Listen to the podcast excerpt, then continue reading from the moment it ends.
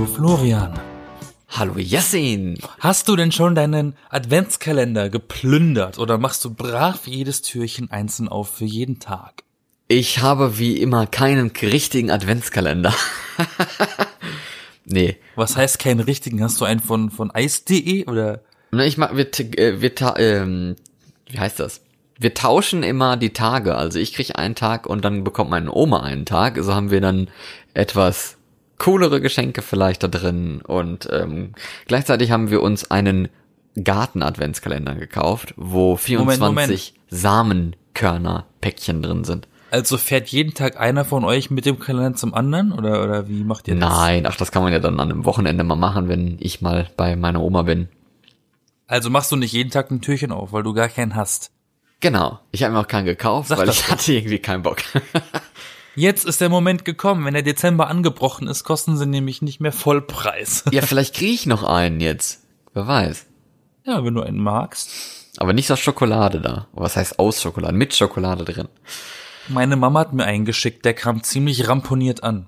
Oh. Und der ist von Ikea, also so einfallsreich war sie nicht. Vielleicht gibt es ja auch einen Leser-Adventskalender mit kleinen es Gedichten. Es gibt von allem drin. Adventskalender tatsächlich. Was gibt es? Aber es gibt von allem, es gibt sogar Bier-Adventskalender. Ja, das Allerdings, wenn, jetzt wo du davon sprichst, ähm, Buchhandlungen verkaufen auch Adventskalender, die nichts mit Büchern zu tun haben. Aha. Glaubst du es mir? Die verkaufen zum Teil für, von Fußballvereinen Adventskalender und was ich gesehen habe, Harry Potter Adventskalender, aber da geht's um diese kleinen Figürchen nicht sehr literarisch, wenn du mich fragst. Aber du hast den Wink schon gegeben, richtig. Der Sonntag dieser, dieser Folge ist der 6. Dezember, also es ist Nicky Graus Tag. Ja, und vielleicht hat ja heute Morgen ja jemand von den lieben Zuhörern ein Buch im Stiefel gehabt. Exakt, weil jetzt ist endlich der Zeitpunkt gekommen und wir machen unseren, unsere Versprechung wahr und machen eine Bücherfolge in der Hoffnung, dass wir euch eventuell, falls noch nicht geschehen, Ideen geben können für ein Weihnachtsgeschenk für einen der Lieben. Ja. Liebenden. Liebenden. Ne? Genau. Genau. Ein paar schöne Bücher sind zumindest dabei. Ich habe mir jetzt zwei Stück rausgesucht, über die ich gerne was erzählen möchte. Ich habe mir ein paar rausgesucht. Warte, lass mich mal zählen. Eins, zwei, drei, vier Stück. Und Oha. bevor wir Bevor wir anfangen, möchte ich noch den Hinweis darauf geben, nach dieser Folge, die eventuell etwas kürzer ist als normale Folgen, werden Florian und ich jeweils eine Mini-Lesung von einem Schriftstück ähm, einsprechen, damit man das, wenn ihr wollt, hören kann.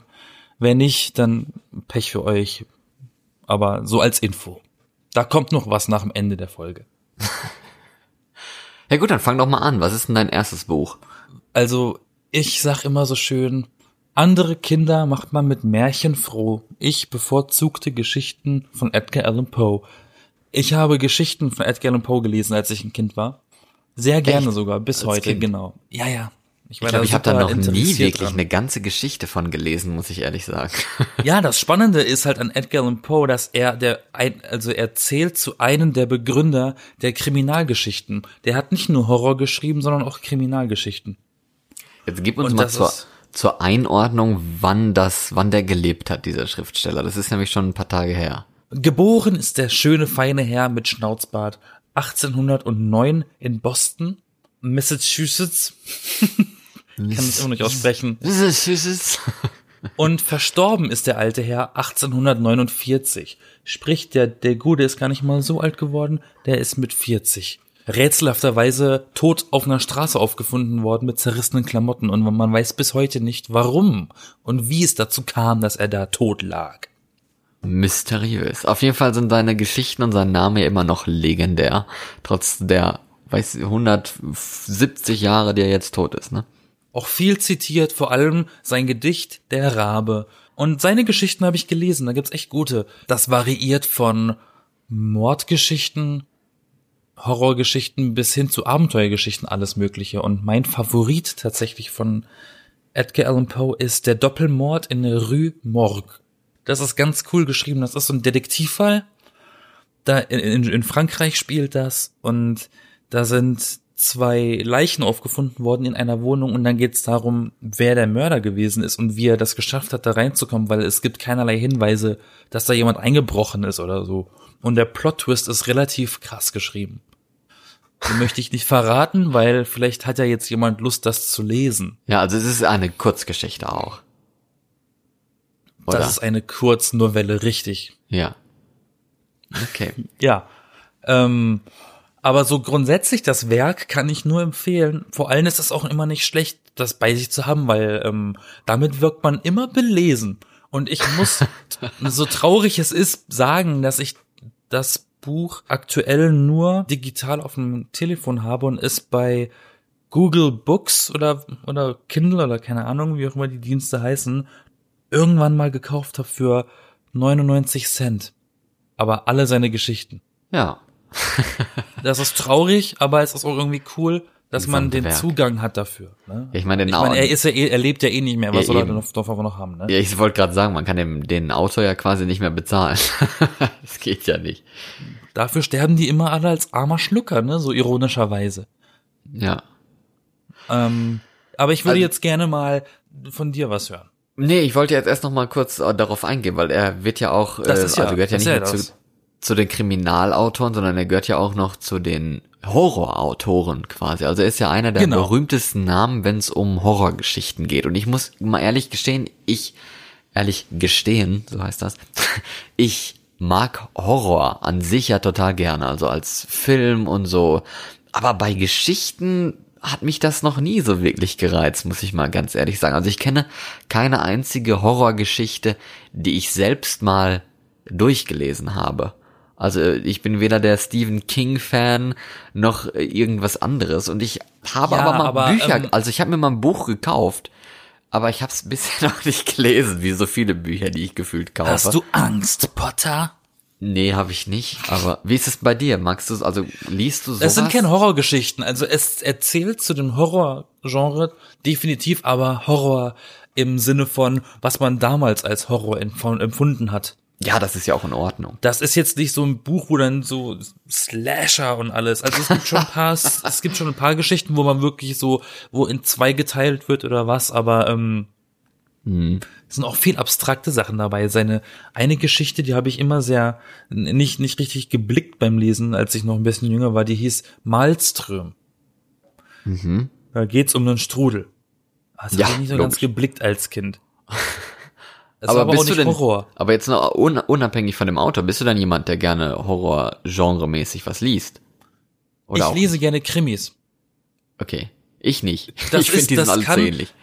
Krimis kann ja auch ganz schnell in Horror rutschen. Das stimmt, ja. Deshalb aber ich glaube, ich für, jetzt mal mit Jein beantworten. Aber ich glaube, für Horror, also Horror ist für mich immer was sehr Unerwartetes und was jetzt ziemlich Grausames muss aber nicht in Darstellen grausam sein, kann ja auch psychologisch grausam sein, dass man halt so definitiv in, ja in Gedanken ja. und irgendwas total unerwartetes und das ist wieder so grausam oder was. Ne, das das stelle ich mir unter Horror vor.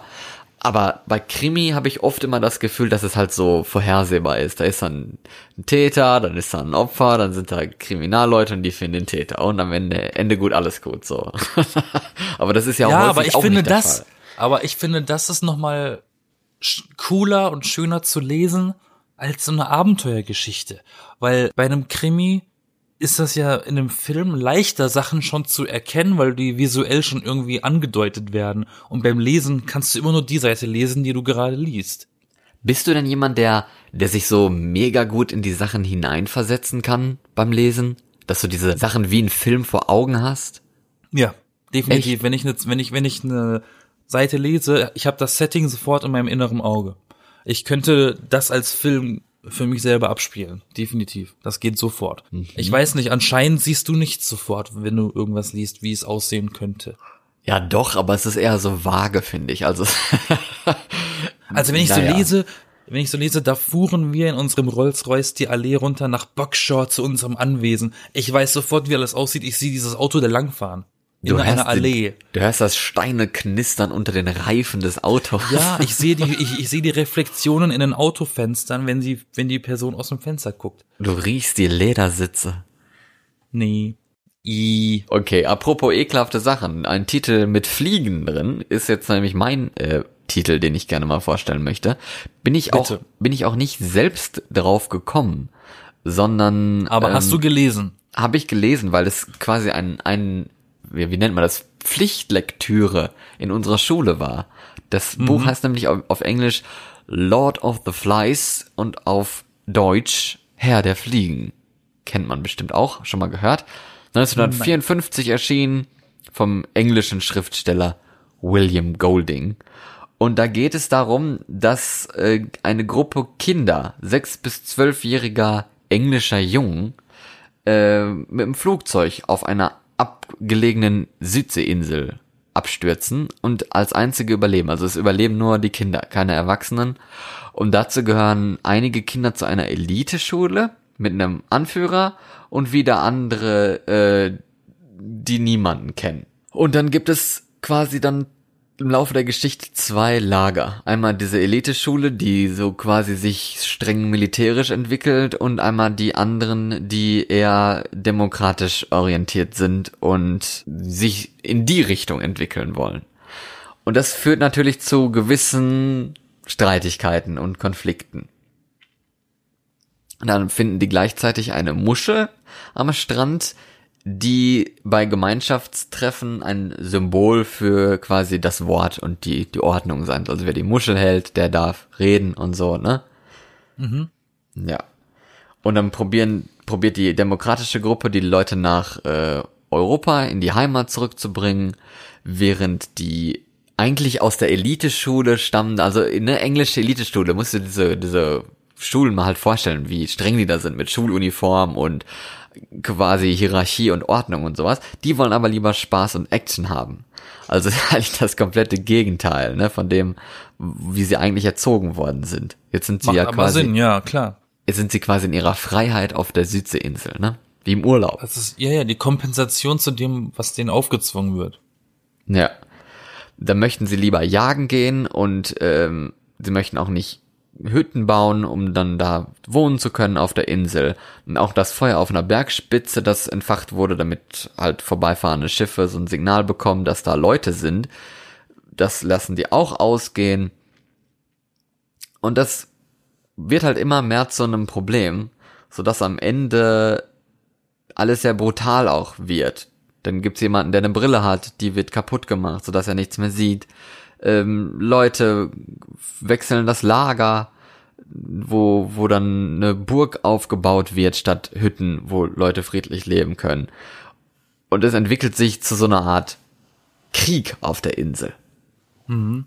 Und das ist ja auch so in gewisser Weise, wie nennt man das, eine Charakterstudie, ne? also wie sich die Leute so entwickeln, warum die so sind, wie sie so sind. Und das ist fand ich ein sehr spannendes, interessantes Buch mit auch sehr viel Symbolik drin. Also da gibt es das Symbol vom Teufel und die Namen der Leute haben auch alle so eine so eine so was symbolisches und ähm, ja, ich glaube, das Ende brauche ich jetzt nicht verraten, ob sie es von der Insel schaffen oder nicht. Und wie sie es schaffen, das kann Sehen man. Sehen Sie in der nächsten Folge. Ja, genau. Na, das kann man sich dann selber aus, äh, ausdenken und, und lesen. Aber Hat solche. das Buch ein offenes Ende oder wie? Relativ. Ja. Das meinst du mit ausdenken, wenn man sich den Schluss denken muss oder wie? Ja, also ob sie jetzt gefunden werden oder nicht, das steht da drin. Aber äh, was danach geschieht, dann, also das ist, endet halt quasi mit einem, mit einer Katastrophe oder so. Okay. Also es ist jetzt nicht das Buch alles sterben. Ist ein bisschen wie so ein Experiment. ne? Was? Ja. Ein bisschen wie das Experiment. Nur mit Kindern. Ja. Auf einer anderen e Metaebene. Aber ja, ähm, kannst du das empfehlen oder wem könntest du das denn empfehlen? Ja, also es ist ja, wir haben es in, in unserer Jugend gelesen, aber das heißt nicht, dass es ein Jugendbuch sein muss. Aber es ist wahrscheinlich für alle gut, die sich darüber im Klaren sein sollen, warum manche Leute so abgeschottet sind. Also zum Beispiel Querdenker oder so heutzutage. Das passt immer dazu zu lesen, wie, wie Leute sich zu sowas Verrücktem irgendwie entwickeln und warum das auch so eine so eine Macht dann versprüht, wo sich andere dann wieder anhängen dran und so. Also es ist wirklich sehr interessantes Buch. Aber empf wem empfiehlst du das? Jugendlichen, Kids oder eher Erwachsenen oder Rentnern? Nee, eher Jugendlichen und Erwachsenen. Schon. Also ist das schon ein Buch, was junge Erwachsene beschäftigt und nicht Kids. Ja, ich glaube, für Kinder selber ist es dann doch ein bisschen zu brutal und ich glaube, die verstehen auch diese, diese Symbolik und so dann, dann mm. drin nicht so ganz. Aber wenn man halt so ein bisschen älter ist, so, weiß ich nicht, 15 plus oder so 16, dann geht das schon. Okay. Das ist aber jetzt nicht ein Buch, wo du als Erwachsener denkst, ah, oh, ist das kindisch. Nee, überhaupt nicht, weil halt so viel Symbolik und auch äh, gruselige Sachen da drin sind. Weil also, es sind ja zum Teil, es gibt ja wirklich zum Teil Bücher, die stehen in der Jugendabteilung, sind aber Erwachsenenbücher. Und andersrum auch. Wo dann Bücher in der Erwachsenenabteilung stehen und du guckst dir das Cover an und denkst dir so, ähm, falsche Abteilung? Mhm. Ne? Das, Ke deshalb. Aber diese Art Genre äh, kennt man ja, ne? Das ist ja eine sogenannte Robinsonade, ne? Ja. ja. Stranded. Nur mal zur, zur Einordnung, ja. In was für einem Zeitraum spielt denn die Geschichte dort? Über einen langen Zeitraum, über einen kurzen, wenn du sagst, die bauen sich plötzlich Burgen? Also es spielt schon über einen relativ langen Zeitraum, finde ich. Also schon über Jahr oder Jahre? Ah, Jahre vielleicht nicht, aber schon über Monate. Also sie sind äh, Kinder okay. und sind auch am Ende noch Kinder, aber ich glaube schon über Monate, das oder ja, ja, ein paar Monate dürften es schon sein. Und das ich. kannst du empfehlen als Geschenk. Ja, zum Beispiel. Buch. Ja. Also fandest du das selber auch gut? Ich fand das selber sehr gut. Also immer diese ganzen Sachen, die man so in der Schule liest, wo man halt denkt, ach ja, äh, vielleicht ist das was, vielleicht nicht. Aber ich war wirklich so, also genauso habe ich halt auch gedacht, als wir so ein Buch lesen mussten. Weil früher auch, jeder kennt es in der Schule, liest man Bücher und dann denkt man, die sind kacke, die sind langweilig, ich muss das jetzt was lesen. Das ist eben das Ding, ne? wenn du sagst Pflichtlektüre, mh, mm, ist automatisch ja, so, ach nee. Ja, und ich war wirklich so positiv überrascht, weil ich halt selber auch nicht so viel lese und auch das, was ich lese, nicht so gut finde unbedingt, aber das fand ich echt richtig gut. Und das soll schon was heißen, glaube ich. ja. Liest du denn viel? Nee, eben nicht, deswegen ja. Na dann. Ja. Na dann, nichts wie reingucken. Ich werde reinschauen, das äh, klingt doch interessant. Der Klappentext zumindest, den gucke ich mir mal an. Ja. Ne, Klappentexte sind immer die äh, auf dem Rücken vom Buch, auf dem Buchrücken. Mhm. Was ist damit? Für die Leute, die es nicht wissen. Das erzählt immer mal in einem kurzen, in einem kurzen Minitext im besten Fall, äh, worum es grob geht. Manche schreiben auch einfach nur eine zitierte Passage drunter, was dumm ist, aber naja. Ich weiß gar nicht, ob es da auch noch einen Klappentext, also müsste es ja eigentlich. Es ne? gibt immer einen Klappentext. Es gibt immer. immer. Äh. Ja, eigentlich schon. Wenn du dein Buch verkaufen willst, ja. Ich kann es ja mal vorlesen. Im besten Fall einen kurzen und einen guten Klappentext. Ich kann es ja mal vorlesen. Ja, also wenn, du, ja wenn das Buch, wenn, wenn das Buch plötzlich einen Klappentext hat, dann ja, gerne. Ich wollte mal einmal gucken hier. Auf jeden Fall ist es eine Beschreibung. Ich weiß nicht, ob es wirklich der Klappentext ist, aber es ist eine ja, Beschreibung des Buches vom Fischer Verlag, der den jetzt äh, hat oder das Buch. Und übrigens noch kleiner Fun Fact: der Autor ist zu über 20 Verlagen gegangen und haben, die haben alle Nein gesagt, bis dann am Ende einer das Buch drucken wollte. Und jetzt ist es halt ein ziemlicher krasser Klassiker, ne? Und der Autor ist halt auch ein Nobelpreisträger, nur mal so. Just by Lebt the way. Weiß ich nicht, nee, kann ich ja mir nicht vorstellen, glaube ich nicht. Nee, der müsste schon ziemlich lange tot sein. Ja, wenn das Buch aus den 50ern ist, ne, stimmt. Also, sein erster und erfolgreichster Roman beschreibt das Ende der Unschuld und ist eine dunkle Parable auf die verborgene Barbarei zivilisierter Gesellschaften. Der Klassiker wirft Fragen nach der Natur des Menschen und dem Pathologischen der Gesellschaft auf, die heute so relevant sind wie 1954, als der Roman erstmals erschien. Ein Abenteuerroman, der zum höllischen Inferno mutiert, einfach und spannend erzählt. Ein Flugzeugabsturz über einer unbewohnten Insel im Pazifischen Ozean. Kein Erwachsener überlebt, eine Gruppe englischer Schüler bleibt sich selbst überlassen. Ralph, der zum Anführer gewählt wird, will das Zusammenleben organisieren, aber die Führungsrolle wird ihm von Jack streitig gemacht.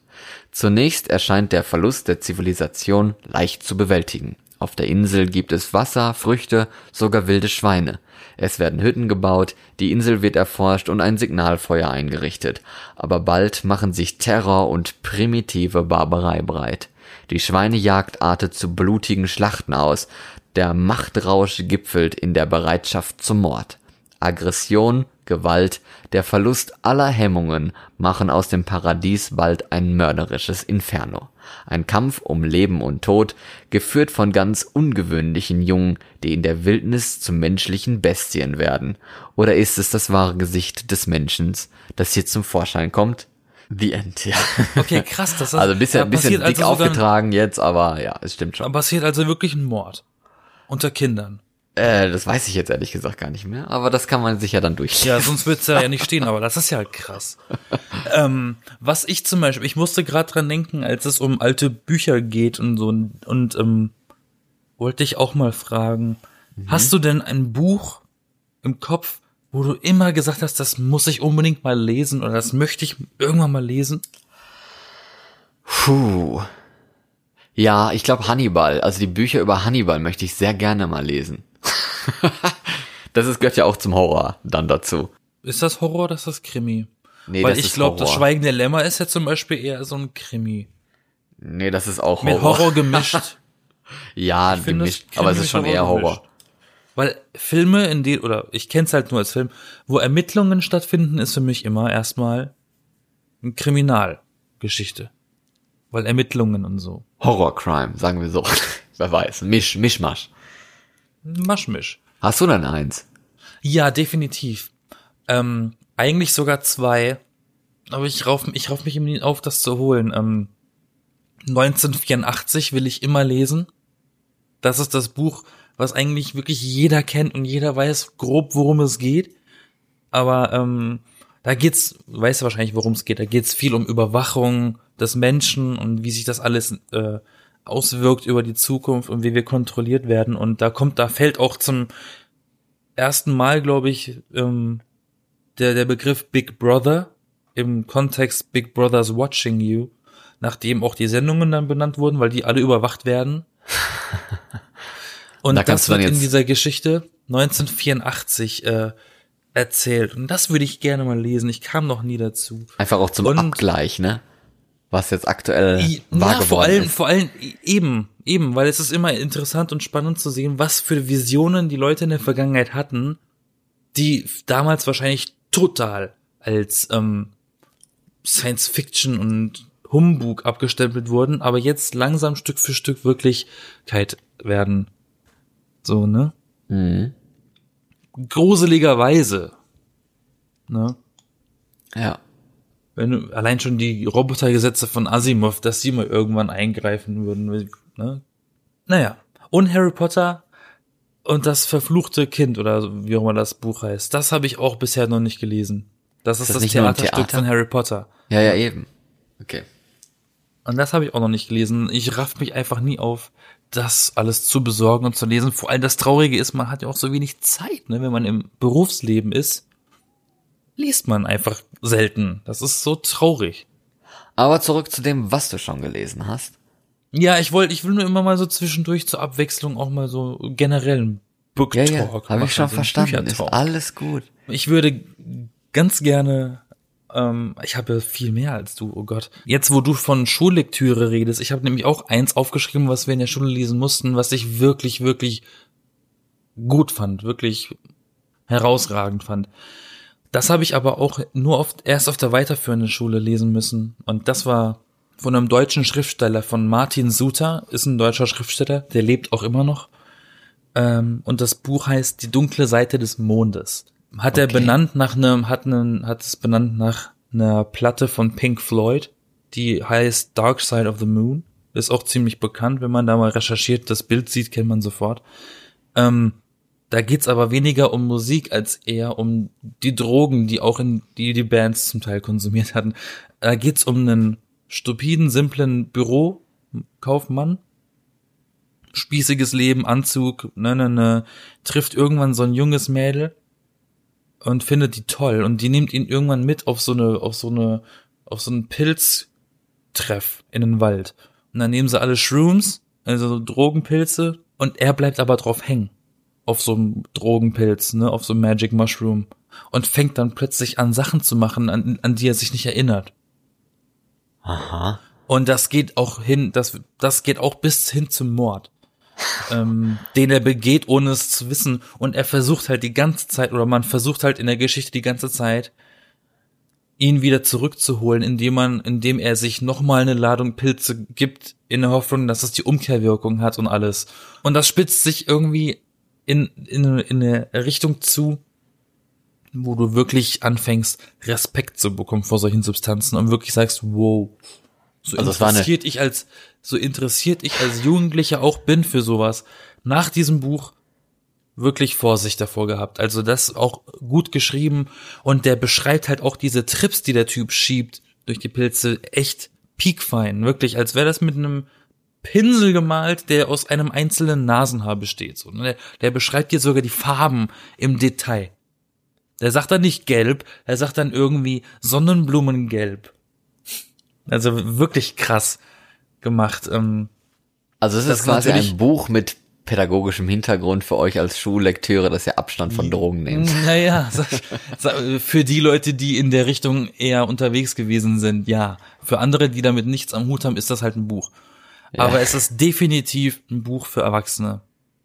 Aber mhm. ein gutes Buch. Und Aber Martin das musstet ihr alle lesen? Oder wie darf ich das verstehen? Ja, ja, das mussten wir in unserer Stufe lesen. Okay, also wie mein Herr der Fliegen. Ja. Exakt, genau. Und wie gesagt, kann ich empfehlen. Dunkle Seite des Mondes von Martin Suter ist gut, wenn man, wenn man äh, sich für sowas interessiert, sowieso.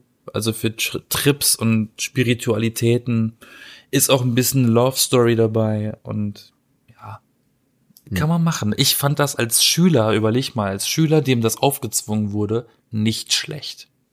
Das ist immer gut, wenn Lehrer sowas hinkriegen, glaube ich. Also so Bücher raussuchen, die halt auch. Das sind auch gefallen. die einzigen Lehrer, die sich einen Gedanken machen, was für ein Buch man denen gibt und schauen nicht einfach auf den Lehrplan, ja, okay, die letzten Jahre haben sie immer das gelesen, kriegen sie.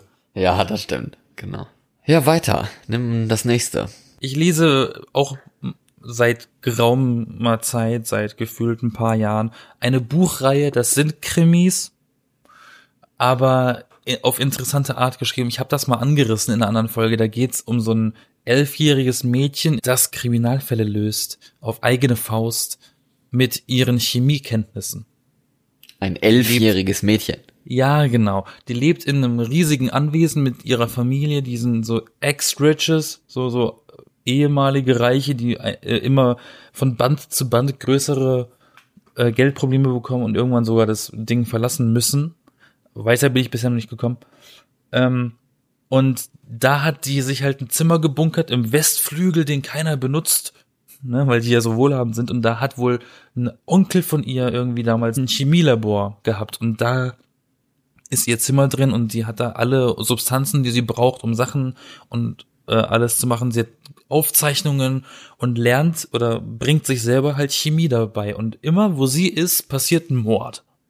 Das erste Buch hieß Mord im Gurkenbeet, weil einfach im Gurkenbeet von diesem Anwesen eine Leiche lag morgens. Und äh, dann fängt sie halt an, so hinterm Rücken der ganzen Officers und so dieses Verbrechen zu lösen. Und ich habe jetzt hier ein Buch vor mir liegen. Das hat den, ich, ich guck immer nach Büchern mit lustigen Titeln übrigens.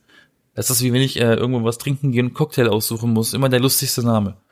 Und zwar, ähm, die Buchreihe heißt grundsätzlich Flavia Deleuze. Die heißen alle so, weil so heißt die Hauptfigur. Das ist geschrieben von Alan Bradley. Die Bücher erscheinen im äh, Blanvalet oder Blanvalet oder wie auch immer Verlag. Blanvalet.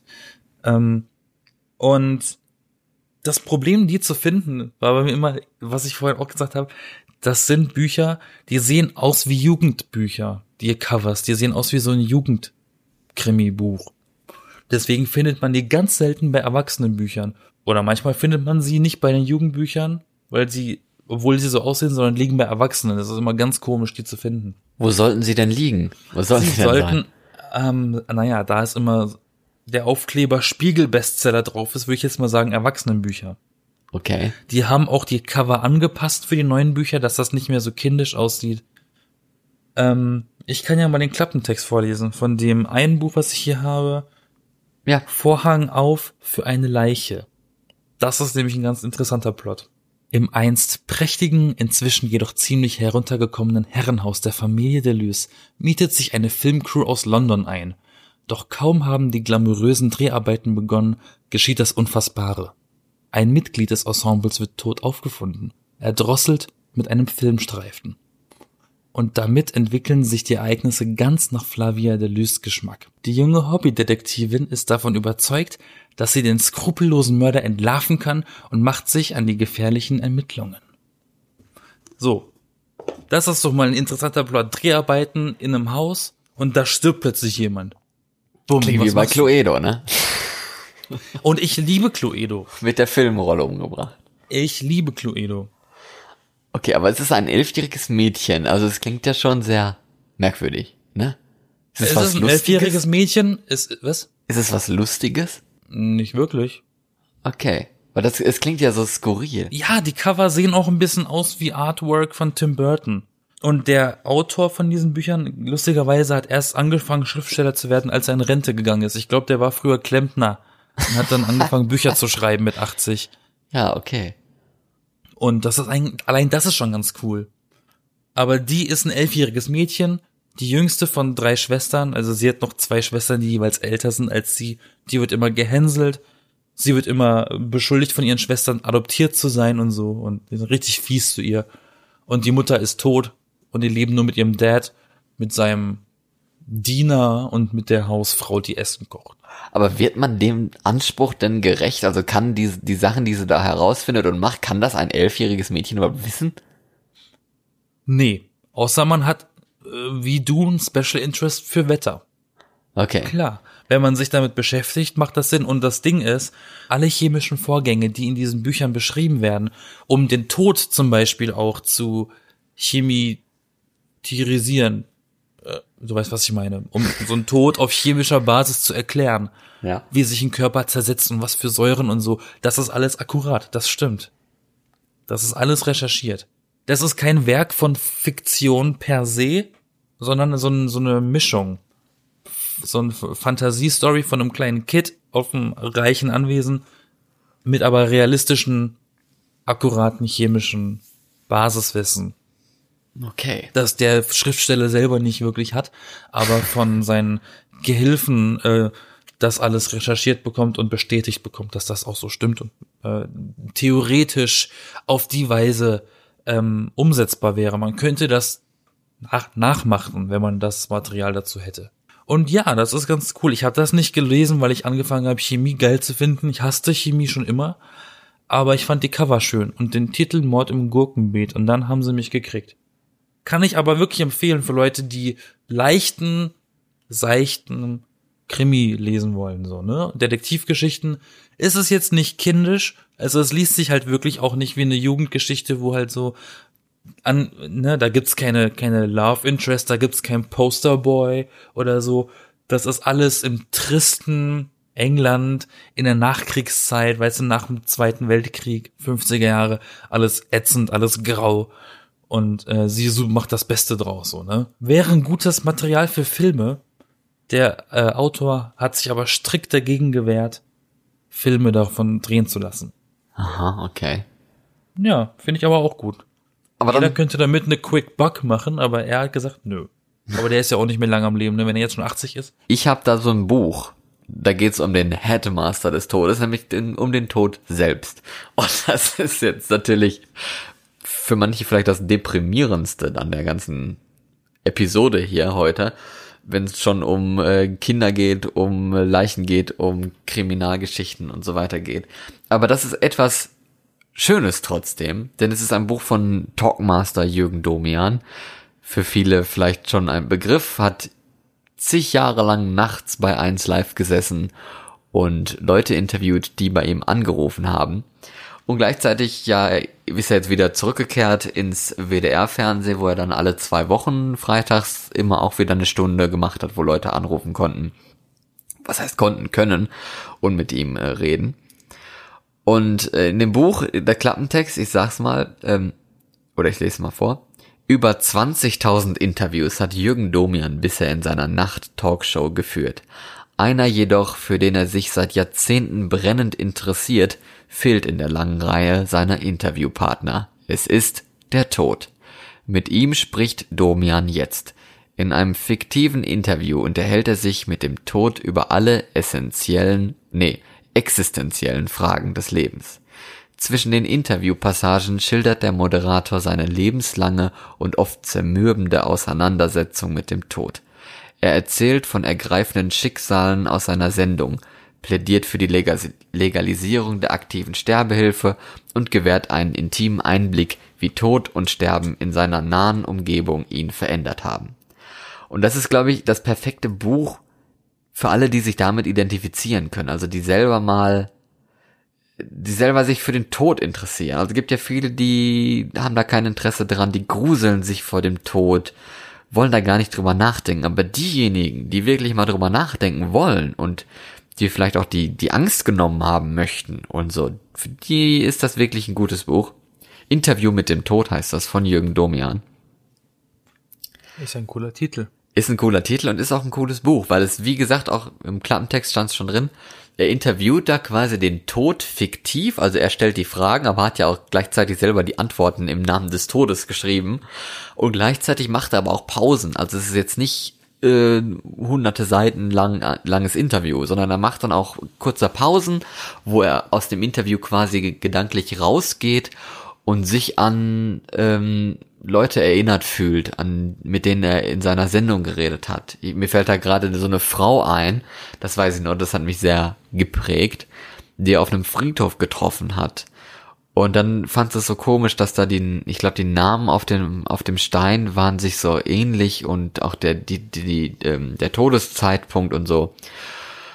Und dann hat er sie halt gefragt, wer das denn da so ist. Und dann hat sie ihm halt äh, die Lebensgeschichte erzählt, quasi von sich selber, dass ich, also sie war die einzige noch Lebende. Da hat irgendwie ähm, jemand, also jemand lag unter einem Auto und hat was gemacht und der andere ist dann ins Auto gegangen und losgefahren, hat denjenigen dann äh, umgebracht, also ne, überfahren und sich anschließend dann kurze Zeit später erhangen. Und dann war die Frau halt nur noch übrig. Oha. Ob das der Sohn war, der da gespielt hat und der Mann im Auto war irgendwie, ich weiß es nicht mehr genau. Auf jeden Fall war sie die war einzige. Aber ein Unfall. Noch leben. War kein Mord. Nee, ja, ne, es war jetzt nicht direkt ein gewollter Mord, nee, das nicht. Aber es ist schon krass. Und sie ist halt die einzige und pflegt dann das Grab noch ihrer eigenen Familie, so. Also es ist schon sehr, sehr stark. Aber, ne, das Buch handelt nicht nur um solche Sachen, aber alle diese essentiellen Fragen, die man sich so dem Tod stellt und dann auch sehr nüchtern und menschlich beantwortet. Man denkt vielleicht viel komplizierter, als dass der Tod dann eigentlich ist und vielleicht in einem Interview antworten würde. Also für mich sehr interessantes Buch. Aber um nochmal auf die, auf die positive Seite zu kommen, ich kann nochmal zwei Bücher empfehlen, die werde ich jetzt nicht näher äh, äh, beschreiben, aber das sind definitiv lustige Sachen. Und äh, eins ist ein Drama, sprich in Theaterstückform geschrieben. Und das ist von William Shakespeare. Das ist der Sommernachtstraum. Das ist ein Klassiker, den kennt eigentlich auch jeder. Zumindest schon mal gehört. Sommernachtstraum. Ja, kenne ich Und auch. das ist ein wirklich lustiges Stück. Also das zu lesen ist wirklich lustig. Und das Schöne an so einem Drama ist, du kannst das lesen in Echtzeit quasi. Weißt du, wenn du im Theater sitzt, dann geht das zwei Stunden. Bedeutet für dich, du kannst die Geschichte auch in zwei Stunden durchgelesen haben. Das ist halt wie ein alternativer Film. Und das ist wirklich lustig. Und von Ferdinand Meyer, Der Schuss von der Kanzel. Das ist auch 1877 geschrieben worden, aber auch wirklich witzig. Die musste ich auch im Studium lesen, als ich Literatur hatte noch. Äh, drei Semester. Und da habe ich mich wirklich sehr gut amüsiert. Der Schuss von der Kanzel und der Sommernachtstraum. Die sind wirklich, kann ich empfehlen, wenn jemand was Lustiges verschenken will. Die gibt's auch als Reklamheftchen, diese kleinen gelben Büchlein, die kosten auch nicht viel Geld. Es ist ein nettes Gimmick. Kann man auch schon mal mitgeben, so als, vielleicht sogar als extra Geschenk zu einem anderen Geschenk dabei. Klingt doch super, so ein kleines Geschenk, auch was Lustigeres. Man muss ja jetzt nicht im Horrorjahr so viele äh, schreckliche. Ja, komm, das ist das stimmt allerdings. Ich würde auch gerne mal Peter Pan lesen tatsächlich. Ich habe Peter Pan nie gelesen. Ja. Nur geguckt. Ja gut, auf jeden Fall einige Ideen für Geschenke für sich selber zu kaufen und ähm, zu lesen. Oder anderen. Ja, ich glaube, wir waren. Vielleicht möchte man ja andere da, dazu bringen, mal zu lesen und schenkt denen dann so ein Buch. Genau. Lies doch mal endlich. Herr der ist doch besser als dauernd nur Playstation zu spielen. Also sollte man auch mit was anfangen, äh, was man auch wirklich lesen will und kann und nicht nur so solche komischen äh, Goethe-Schiller-Sachen oder so.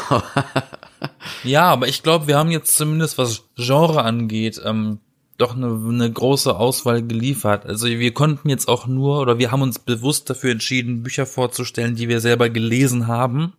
Ja. Weil eben. alles andere könnte ich ja gar nicht unterschreiben. Nee, genau. Ich kann dann auch nur lesen, ah, okay, das soll ganz gut sein, lest das doch. Das ist doch auch blöd. Und ich kann auch nichts dafür, dass du genauso traurige Bücher liest wie ich. und natürlich ich haben wir. Ich lese halt keine Twilight-Bücher. Ja, natürlich haben wir auch. Und ich lese auch keine Herr der Ringe. Wir haben mehr als diese weiß ich nicht, sechs, sieben, acht Bücher jetzt, die wir vorgestellt haben, natürlich auch gelesen in unserem Leben, aber jetzt haben wir erstmal ein paar davon ausgesucht und äh, wir machen das ja auch gerne mal irgendwann wieder, wenn mir mal wieder Bücher einfallen und wenn ich vor allem mal wieder was gelesen habe. ich konnte mich ehrlich gesagt an keine anderen Bücher mehr erinnern. Ja, ist doch gut, das dass ich andere genommen. Ist doch gut, dass wir so ein diverser und äh, kultureller Podcast sind. Und wenn ihr da draußen mal eure Bücher vorstellen wollt. Vielleicht habt ihr selber was geschrieben oder selber was gelesen, was euch äh, im, in Gedanken geblieben ist, dann schreibt uns das doch mal bei Instagram zum Beispiel oder bei Twitter oder bei Facebook.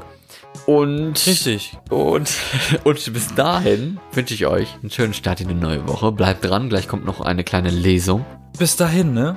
Jo, bis nächste Bye, Woche. Bye, Bitch. Schönes, schöne Adventszeit und schönen Nikolaus, genau. Bis dann. Es folgen nun zwei Lesungen. Die erste ist von Florian. Ein Gedicht namens Weihnachtszeit von Robert Sontheimer. Viel Spaß. Draußen schneit's. Es ist soweit. Begonnen hat die Weihnachtszeit. Der Opa holt vom Abstellraum den Weihnachtsschmuck und schmückt den Baum. Sein Enkel hilft so gut er kann und freut sich auf den Weihnachtsmann. Zum Schluss die Lämpchen dran noch schnell, den Stecker rein, schon strahlt er hell. Da wird der Opa nachdenklich. Wie war das früher eigentlich? Die Kerzen waren da noch echt, aus Wachs mit Docht, das war nicht schlecht. Der Enkel aber glaubt es kaum. Echte Kerzen an dem Baum? Die Zeit jedoch bleibt niemals stehen, und fünfzig weitere Jahr vergehen. Der Enkel, längst erwachsen schon, hat heute selbst nen Enkelsohn. Und wieder schneit's zur Weihnachtszeit, ja wieder mal, es ist soweit. Der Opa holt vom Abstellraum, wie jedes Jahr, den Plastikbaum. Sein Enkel hilft, so gut er kann, und freut sich auf den Weihnachtsmann. Der Christbaumschmuck wird angebracht, schon strahlt der Plastikbaum voll Pracht. Da wird der Opa nachdenklich. Wie war das früher eigentlich? Da war der Weihnachtsbaum noch echt, frisch aus dem Wald, das war nicht schlecht. Der Enkel aber glaubt es kaum. Im Wohnzimmer nen echten Baum? Die Zeit bleibt doch auch jetzt nicht stehen und nochmal fünfzig Jahr vergehen. Der Enkel, längst erwachsen schon, hat wiederum nen Enkelsohn. Und schneit's auch draußen noch so sehr. Das Weihnachtsfest, das gibt's nicht mehr. Man holt nichts mehr aus dem Abstellraum und hat auch keinen Weihnachtsbaum. Der Enkel denkt auch nicht daran, hat nie gehört vom Weihnachtsmann. Auch vieles andere gibt's nicht mehr. Die ganze Welt wirkt ziemlich leer. Da wird der Opa nachdenklich wie war das früher eigentlich? Da feierte man wirklich echt. Ein Fest mit Baum, das war nicht schlecht. Der Enkel aber glaubt es kaum und fragt erstaunt, was ist ein Baum? Der Duc de l'Omelette von Edgar Allan Poe Keats starb an einer Kritik. Wer war es noch, der an Landromac starb. Niedere Seelen. De L'Omelette starb an einem Ortolan. L'Histoire en est brève. Steh mir bei, Geist des Apikios. Ein goldener Käfig trug einen kleinen geflügelten Wanderer, ein gefesseltes, rührendes, idolentes Vögelchen, von einer Heimat im fernen Peru nach der Chaussée d'Antin. Sechs Pär des Kaiserreiches begleiteten den glücklichen Vogel von seiner königlichen Eigentümerin La Bellissima zu dem Duc de l'Omelette. An diesem Abend wollte der Duc allein speisen. In der Einsamkeit seines Arbeitszimmers lehnte er lässig an jener Ottoman, für die er seine Loyalität geopfert hatte, indem er seinen König überbot auf der berühmten Ottomane von Kadett. Er gräbt sein Gesicht in die Kissen, die Uhr schlägt. Unfähig, ihre Gefühle zu unterdrücken, nehmen seine Gnaden eine Olive. In diesem Augenblick öffnet sich die Tür leise zum Klang sanfter Musik. Und sieh! Der lieblichste Vogel steht vor den geliebtesten der Männer. Doch eine unsägliche Furcht legt sich plötzlich auf die Züge des Duc. Horreur! Chien! Baptiste! L'oiseau! Ah, bon Dieu! Cet oiseau modeste que tu as déshabillé de ses plumes et que tu as servi sans papier. Unnötig, mehr zu sagen. Der Duc starb an Ekel. sagten seine Gnaden am dritten Tage nach ihrem Ableben. echote der Teufel leise und richtete sich empor. Aber das ist doch sicherlich nicht ernst gemeint, gab de L'Omelette zurück. Ich habe gesündigt. C'est vrai.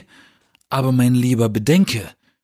Du hast doch nicht wirklich die Absicht, solch, solch, wie soll ich sagen, solch barbarische Drohungen auszuführen. Was nicht? sagte seine Majestät. Fix her, ziehen Sie sich aus. Was? Ausziehen?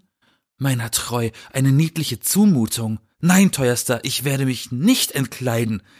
Wer sind Sie denn, dass Sie der Duc de l'Omelette, Prinz de Foie Gras, eben mündig geworden, Autor der Mazurkiade, Mitglied der Akademie, mich auf ihren Befehl des entzückendsten Beinkleider, die jemals Bourdon verfertigte, des königlichsten Hausgewandes, das jemals Robert hervorzauberte, entledigen sollte, ganz zu schweigen von der Notwendigkeit, meine Haare aus dem Papier wickeln zu nehmen und von der Unbequemlichkeit, meine Handschuhe ausziehen zu müssen. Wer bin ich? Ach so, ich bin Beelzebub, Prinz der Unterwelt. Prinz der Unterwelt. Eben holte ich dich aus einem mit Elfenbein eingelegten Rosenholz Sage. Du warst sonderbar parfümiert und wie eine Warensendung adressiert. Belial, mein Kirchhofverwalter, hat dich hierher geschickt. Die Beinkleider, deren du dich rühmst und die von Bourdon gemacht sein sollen, sind ein paar vorzügliche Leinenunterhosen, und dein Morgengewand ist ein Leichentuch von nicht allzu knappen Dimensionen. Herr, rief der Duc, ich lasse mich nicht ungestraft beleidigen, Herr. Ich werde die erste, beste Gelegenheit ergreifen, um mich für diese Kränkung meiner Ehre zu rächen. Herr, ich werde, Sie werden von mir hören. Für jetzt. Au revoir. Und der Duc war im Begriff, mit einer Verbeugung den Satan zu verlassen, als er von einem diensttuenden Kammerherrn zurückgebracht wurde. Hierauf rieben sich seine Gnaden die Augen, gähnten, zuckten die Achseln und überlegten. Als der Duc seine Haltung wieder gewonnen hatte, prüfte er seine Umgebung. Sie war wundervoll. Sogar de L'Omelette erklärte sie für bien comme il faut. Dies lag jedoch nicht an der Länge und Breite des Raumes, sondern an der Höhe. Ah, die war ganz überwältigend. Keine Spur von Decke. Nur eine dichte, durcheinandergewogene Masse von feuerfarbigen Wolken. Im Gehirn seiner Gnaden wirbelte es, wenn sie hinaufsahen. Von oben herab hing eine Kette aus unbekanntem, blutrotem Metall, deren oberes Ende sich parmi les nuits verlor wie die Stadt Boston. Am unteren Ende schwang ein großes Gefäß hin und her. Der Duc erkannte es als Rubin, aus ihm strömte aber ein so intensives, so beständiges, so furchtbares Licht, wie nie ein solches ein Perser angebetet oder ein Gebär sich vorgestellt hat, wie nie ein solch ein, ein Muselmann im Traum erschienen ist, wenn er Opium betäubt auf das Mohnlager taumelte, dem Rücken den gefährlichen Blüten, das Antlitz der Sonne zugewendet. Der Dück murmelte eine leise Verwünschung. Die Ecken des Raumes waren nischenartig abgerundet. In drei dieser Nischen standen Statuen von gigantischen Ausmessungen. Griechische Schönheit und ägyptische Ungeheuerlichkeit bildeten ein französisches Tout ensemble. Die Statue der vierten Ecke war verschleiert. Sie war nicht so riesenhaft, aber ein schmaler Fußknöchel, ein mit Sandalen beschuhter Fuß waren sichtbar. De L'Omelette presste die Hand aufs Herz, schloss die Augen, schlug sie wieder auf und ertappte seine satanische Majestät auf. Erröten. Aber die Gemälde. Kypris, Astarte, Astoret. Tausende und immer dieselben. Und Raphael hatte sie gesehen. Ja, Raphael war hier gewesen. Denn malte er nicht die? Und gehört er nicht infolgedessen den Verdammten an? Die Gemälde. Die Gemälde. Wollust.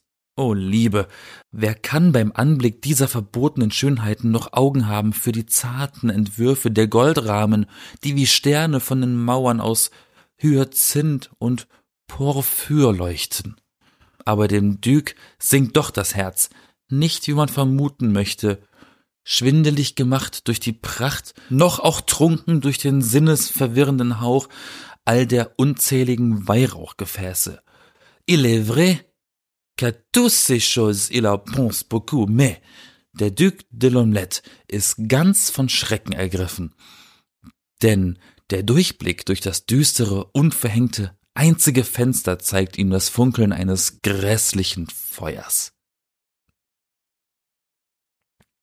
Le pauvre Duc. Er konnte den Gedanken nicht abschütteln, dass die herrlichen, lockenden, nie verklingenden Melodien, die die Halle durchströmten, die Klagen und das Geheul der Verzweifelten und Verdammten seien, aber geläutert und verändert durch die Zauberkraft der verwunschenen Fensterscheiben. Und dort, auf der Ottoman. Wer mochte der wohl sein? Der Petit Maître? Nein, der Göttliche, der da sitzt, wie aus Marmor gemeißelt, mit bleichem Antlitz. Et qui sortisse un mormont? Mais il faut agir. Das heißt, ein Franzose gibt eine Sache nie ganz verloren. Außerdem hassen seine Gedanken Szenen. De L'Omelette ist wieder er selbst. Auf einem Tische lagen unter anderem Waffen, einige Rapiere. Der Duc wusste sie zu führen. Il avait tué ses six hommes. Nun denn, il peut s'échapper. Er prüft zwei der Waffen und bietet sie mit unnachahmlicher Grazie seiner Majestät zur Wahl. Horreur! Seine Majestät ist kein Fechter. Mais il joue! Welches Glück! Seine Gnaden hatten immer ein glänzendes Gedächtnis. Er hat einmal im Diable des Abbés Gualtier geblättert und dort gefunden, que le diable n'ont pas refusé un jeu d'écarté. Aber die Chancen, die Chancen. Wahrlich verzweifelt, aber kaum weniger verzweifelt als der Duc. Doch kennt er nicht die Schliche und Kniffe? Ist er nicht im Pierre Lebrun fertig geworden? War er nicht Mitglied des Clubs 21? Si je peux, denkt er. Je serai deux fois perdu. Dann habe ich eben, voilà, tout, doppelt verspielt. Hier zucken seine Gnaden die Achseln.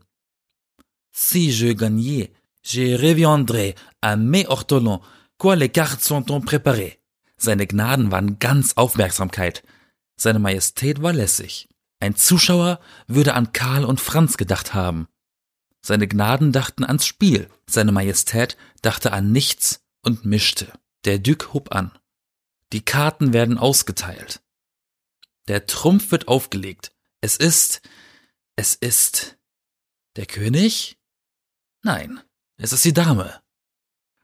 Seine Majestät fluchte über deren männliche Kleidung.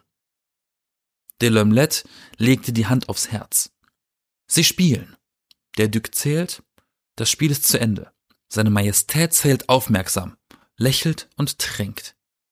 Der Duc lässt eine Karte verschwinden. C'est à vous à faire, sagte seine Majestät und hebt an. Seine Gnaden verbeugen sich, geben und erheben sich en présentant le roi. Seine Majestät sieht verdrießlich aus.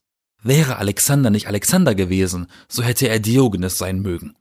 Der Duc versicherte beim Abschiednehmen seinem Partner. Quand s'il ne de l'omelette, il n'ôterait point des objections d'entre le diable.